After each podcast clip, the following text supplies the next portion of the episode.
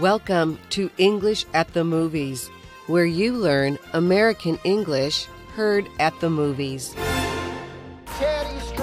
The movie In the Heights takes place in the Latin American community of Washington Heights in New York City.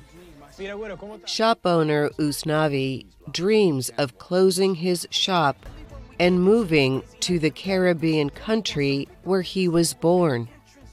In the process, he learns what it means to belong. Listen for the words an emotional roller coaster.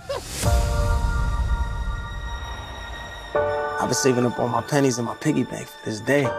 This is going to be an emotional roller coaster. The odds are against you. But there's a chance, right? What do you think an emotional roller coaster is? A. An intense experience. Or B. A painful experience. Listen again. I've been saving up all my pennies in my piggy bank for this day. This is going to be an emotional roller coaster. The odds are against you. But there's a chance, right? The answer is A. An emotional roller coaster is an intense experience.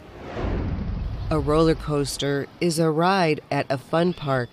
It takes a person on many ups and downs with a lot of sudden turns.